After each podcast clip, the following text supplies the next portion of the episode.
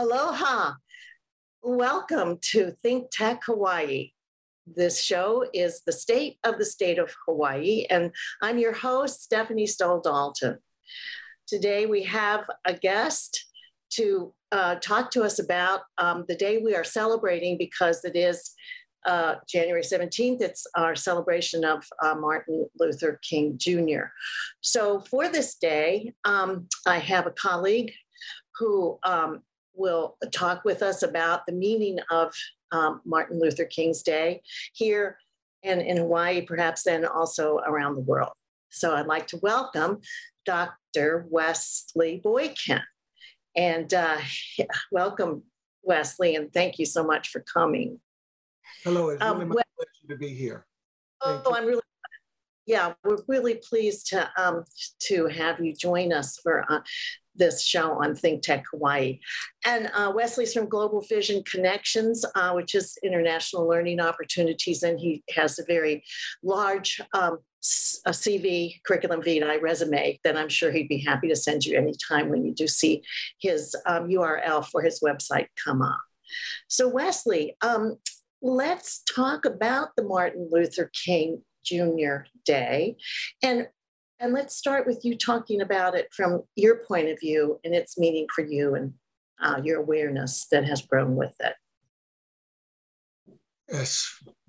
Whenever I think of the, this holiday, I have to go back into past history and think and remember exactly how it came about and all of the struggles and the people involved in trying to get civil rights, freedom for people of color, particularly African Americans, Black people who live in the United States.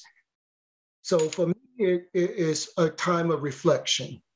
It is a time to think back on those who paved the way for me to be here, paved the way for all of us to be able to live in a pluralistic society, to reflect back on what it truly means to have and to have not, and to know the difference between what's important and what's not important.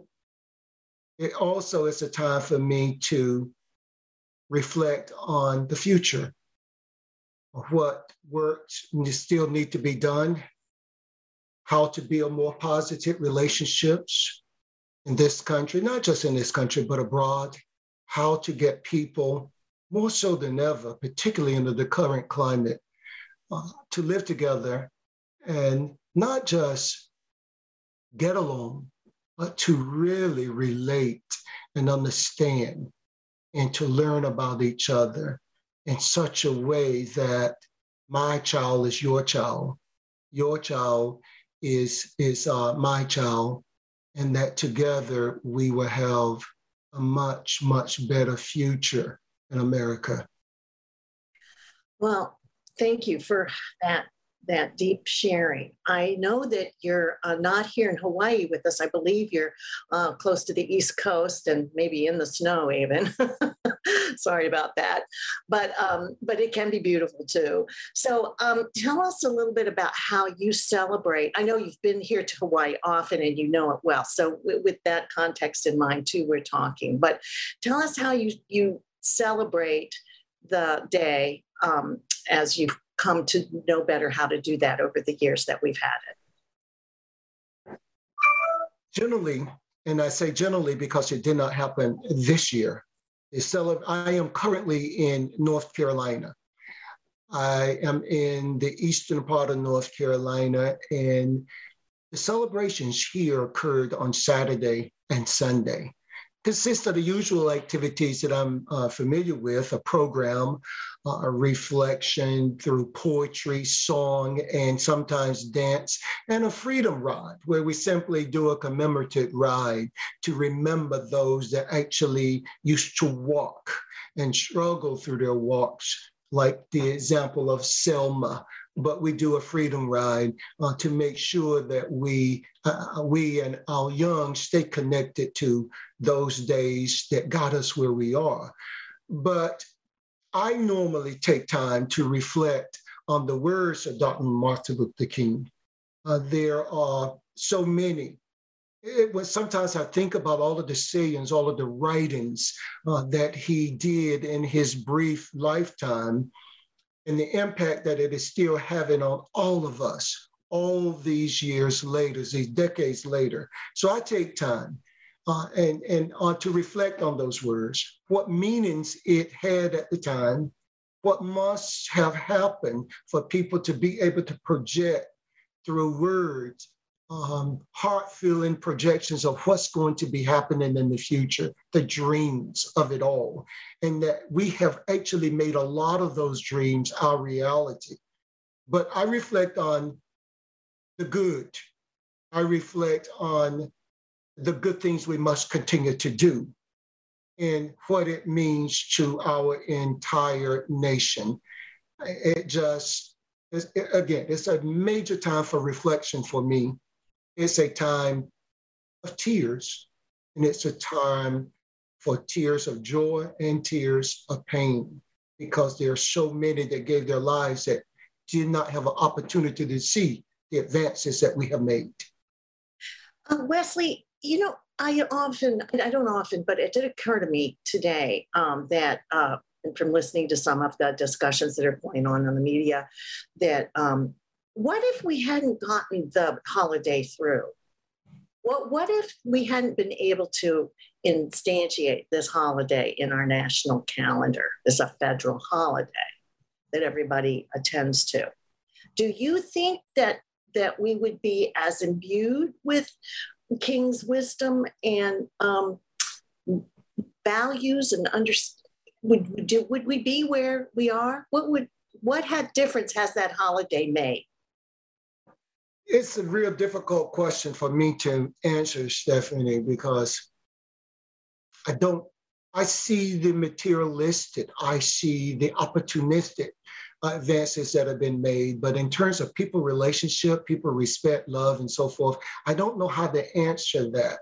I think when Martin Luther King was envisioning his dream and vision for a future, uh, he talked about his little children and they are not being judged on the color of their skin, but the content of their character. I really don't know if, if our advances have achieved the entire dream. Major parts of the dream, significant parts of the dream uh, have been accomplished but there are a lot of relational aspects of his dreams uh, that will lead to more fair play and equity and equality of governance, as well as through love and all aspects of our daily living that I don't yet know if they have been fulfilled. But what it where we would be if we had not achieved the holiday status, I don't know if that per se would have made a difference. That there was a lot of thinking around making it a holiday. It wasn't just a day of celebration to dance and laugh and have fun. It was envisioned that this holiday could some way touch the lives of all people, particularly those people that are in power, political power, economic power, social power, and that they would understand why equality is so important in this country, that they will make sure through their understanding, their enduring understanding, that they would have greater positive regard for all people, not just my children, not just my neighbor's children, but all children. And that the award, the highest compliment would be those people of power at any level in any aspect of society would accept all children as our future, all children as my children. And I think that's where we need to be focused. That's where the, that's the source of my reflection. And that's the source of my dreams for a better future. And, and no matter all of the achievements we have made, we can see, we can feel through the last few years in our society why we need more and greater leaders with greater visions, more positive visions, more inclusive visions. Well, one contribution of um, Dr. King um, seems um, to be very, very um, insignificant, um, if you will agree, is that he, the concept of a nonviolent approach to revolution. Is that not um, huge? And is that going to endure, Wesley, especially with regard to what we're undergoing now in our country? What What are you thinking about that? What What's the chance? Those people who live, breathe, and really aspire to be good Christians, that will, the concept of nonviolence will always endure. Reason it must endure and will endure is that in order to make sure it happens, those who are quote unquote real Christians, believing, practicing Christians, have to make sure that they are able to identify those that are just simply Christians by word. Mm-hmm. We have to focus on the deed. And so I really believe that a greater focus on the goodness of people, their deeds, it will sustain nonviolence and any other um, community building type efforts to achieve long term enduring success. But I do believe nonviolence will uh, um, endure. I do believe that there will still be violence in the world. It, it always has been. But the approach is based upon good, positive community will prevail. Well, that gives us a bit of a segue, I think, since you've traveled internationally and studied other countries and visited and convened there. Um, can you tell us a little bit about what is there an awareness of Dr. King there and his message? Um, do you can you talk a little bit about what you know of that? I have traveled extensively throughout the continent of Africa, Asia, South America, as well as Europe. As of late, I have been traveling more extensively in Africa and South America, particularly Africa, than any other continent. I can say to you that there's a big gap between the consciousness, the awareness, the understanding of the efforts of civil rights. And this it's because it's it's my reality through my learning that I can say that there's a greater level of understanding in the young in many African countries than in the young in America. I'm speaking particularly of African American minorities as well as many Anglo Americans, uh, the young. They, a simple street test randomly done throughout the country, several questions who's Martin Luther King, who's Malcolm X? And you could go down the line and you would be amazed at the number of I don't knows that you get you would be impressed by the deep conversations and questions you get from people of the same age in another culture, particularly the African nations. They study us, they learn us, and they fully understand the struggle we went through to a greater degree, which leads to tremendous appreciation of where we are now. Um, I think we sometimes um, forget that America, um, I, I it, not many people, but it, it, can occur that, that in America, we forget that we were once a colony. So when you're traveling around, as so we have had our struggle at that level of that 18th century situation.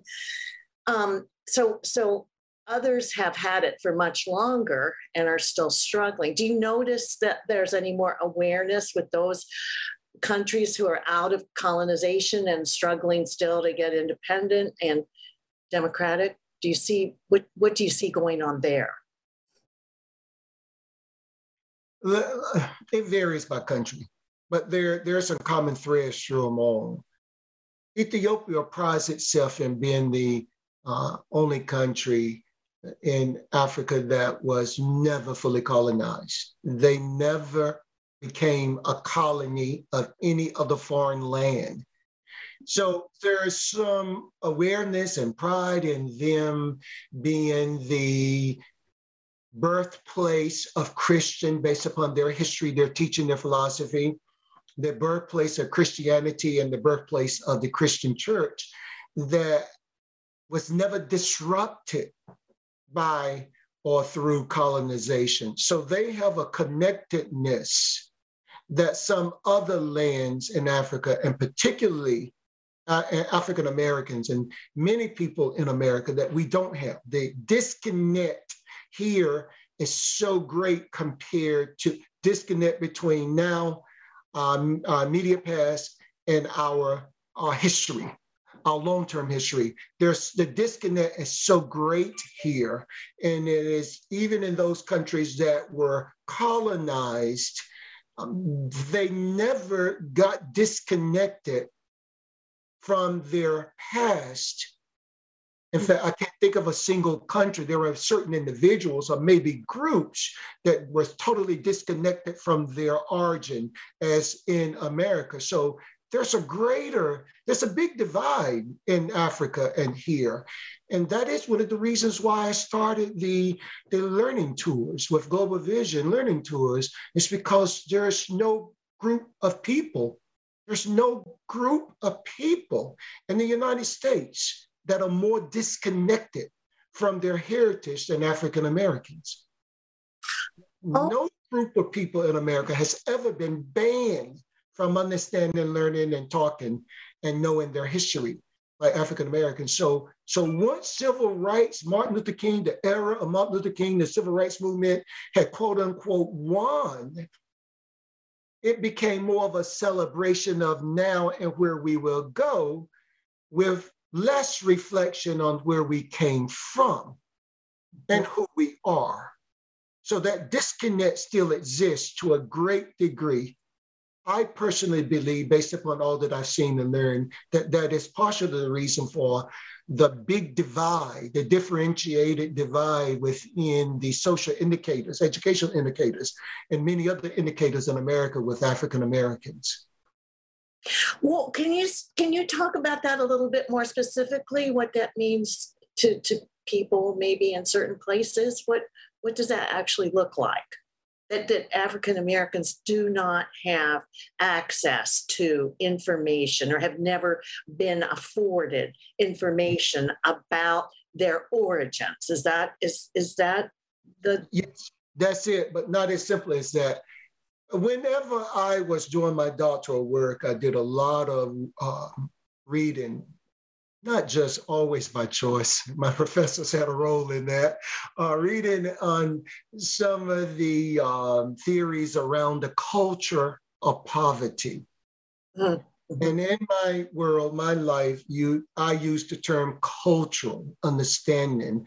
I use terms like learn helplessness and hopelessness. Uh, I learn, I use words like community often that learn hopelessness, learn helplessness exists in large part because people had no idea of their past. It became a point in America where the majority of the people had no knowledge, no awareness of their past other than the immediate past from slavery to where we are. And that impeded their vision of hope for a greater uh, connection to their origin. So we had to create a lot of things. Black people in America, enslaved people had to create a marriage ceremony, jump in the broom. We had no knowledge of what it was because it was banned. You couldn't talk about it. You could lose, lose your life. Uh, you couldn't speak the language, and there were things done to prevent that. So, fast forward to where we are now, that sense of learned helplessness, that culture of poverty is compounded by the sense of learned uh, helplessness. Uh, helplessness is helping ourselves uh, and the inability to help ourselves get out of something that we hope for that is more connected, more meaningful. But generally, the hopes that we have are built upon this new sense of a culture, not the broad culture that other groups in America still maintain because they were never forced to give it up. And they pass that knowledge, those images, those stories from generation to generation. And that's why you have many groups having pilgrimage back to their motherland. And American, African Americans were taught to hate their motherland. And there, you would be surprised at the number of people who will argue with you if you were to use the word African to them. Mm. The connection is gone, and the hope to connect is a struggle to rebuild. That that is astonishing. Um, I I shouldn't be astonished. I should have been educated. Begin to feel and see through in how it impacts learning in our formal learning settings. You begin to see how it impacts communities' interaction um, in areas where people don't feel that they own are really connected. It's somebody else's anyway. So the love, the community isn't the same as if they as if it, they were part of their own. And by connecting, by reconnecting with the continent of Africa, tribal Africa, people begin to see, well, I really have it better than I thought. Mm. See ways of which I can make my home, my community, much better. I can refocus, redirect my energies now and think of less of the hope. There are many institutions and many individuals that will still deal with the political hope, but we have to deal with community. And, and it's a combination of the dreams of Martin Luther King. It's a combination of the vision of where we are now as a community by Malcolm X and many others. That they we were thought we thought they were divided so far apart, but now fast forward to today, we see how closely connected they were for overall community, not just of African Americans, but of all people in America. Well, that is uh, interesting. You take us back to King too. So now, did did Dr. King address any of this, or was this? Uh, there were obviously choices that had to be made about the message and how to focus it, et cetera. But you mentioned Dr. King. Did he did he relate to this this immediate immediate culture versus the huge long term culture that we all have come from? Scholars who are better able to dialogue on that particular aspect of Dr. Luther King's work than I could ever be. I can only say that in the 50s, the 60s, and beyond, there were immediate needs that need to be addressed. That, and they did not get addressed immediately immediate and many times meant one year, two years, three years down the road. But the struggle was real and it was um, very pervasive and it was immediate uh, at the time. I can say that I, I can I like to hope that those conversations took place, that the planning wasn't for if we get bread what are we going to do about make growing the wheat? I like to think that they talked about making bread, well, actually getting the ingredients to make the bread, and then making the bread as well as growing wheat uh, for the long term. I like to think that those conversations happen. From what I have learned from my reading and my conversations, there were planning for a future beyond the idealistic, uh, what you know, dreams of one day we will be judged. But we know that Martin Luther King was killed, was assassinated, was murdered far too soon. And we also know that, that there were many uh, organizations that came about as a result of the successes and the achievement. But we still find ourselves where we are now. And we're talking about what we need to do. So that's an indicator as to how much has been done. Yes, yes, and certainly much has been done, um, as certainly we see in his Washington D.C. Uh, you know, a, a, sculpture where you know he's moved mountains. Usually, you can move mountains very easily, and he managed to be portrayed in that manner, which I think is phenomenal. Um, well, now when you're um, traveling and talking, and you're, you're obviously going with others there. Um, uh, and some uh, who uh, whom are African American, do do they seek to understand what other countries think of America's civil rights movement? Do do you seek and do you find out about what they think of it? Yes, we do. Uh, and, and it varies, and some of the opinions are good, some are not so good, but none of them are ugly that I have experienced oftentimes African Americans get viewed as Americans. And whatever associations they have with Americans, sometimes they are transferred to African Americans. All Americans in some places are rich, period. Okay. That's, all of you are rich. And, and so sometimes that that is the uh, opinion. Some I, I, Stephanie, I've been in places where people, countries, almost everybody it seems sometimes so overwhelming. Everybody run up to me asking me for my autograph.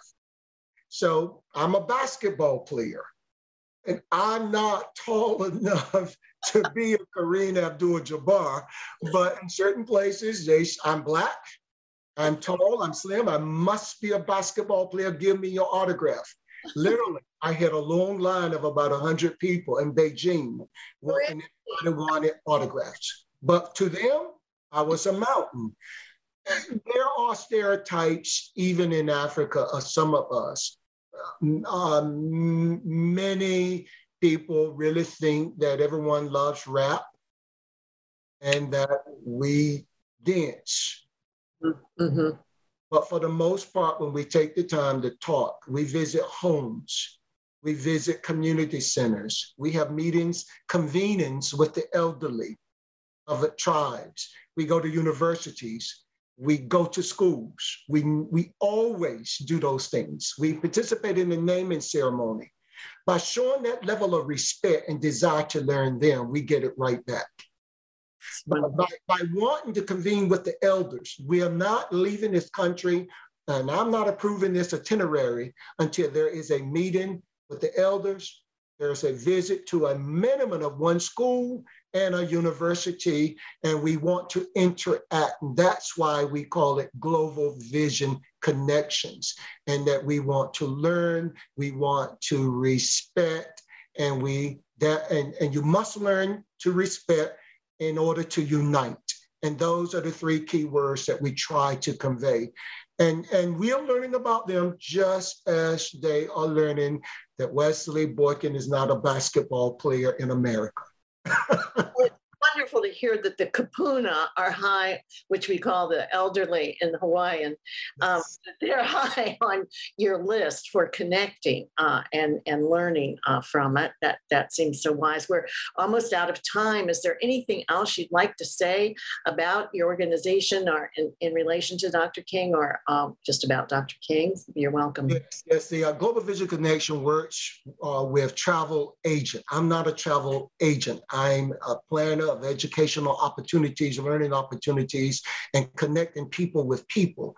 But I work with uh, TPT based in California when I do um, trips to the Middle East, Egypt, and countries um, in that area. I work with uh, ARCO, travel agency out of Chicago when I do West Africa. And for the first time, I'm using them to do East Africa. We always leave the group tour always leave the Saturday after July 4th.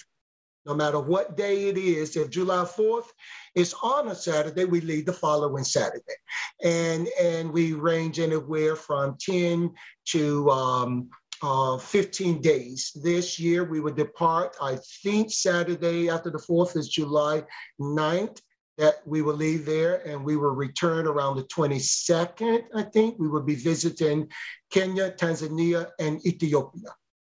Is interesting. A small group staying on after Ethiopia instead of coming back to the United States. They would be going to Dubai, and uh, and so that's a, that's a bonus, uh, mostly for the ladies. Eager to get back out there and see the world after of all of our containment by this viral threat. So hopefully, um, your trip will will be able to go and uh, we'll all be able to, to join in. So take a look at uh, Dr. Boykin's uh, website and see how much uh, you're interested in going so far away from Hawaii if you are. But I really appreciate Wesley, you're coming on and sharing on the special day. And I've learned a lot from what you had to say. And I think the viewers too will say that they've they've some new insights from from what you've had to say to us. I'm I'm really um, amazed at how much you have covered in this very brief show.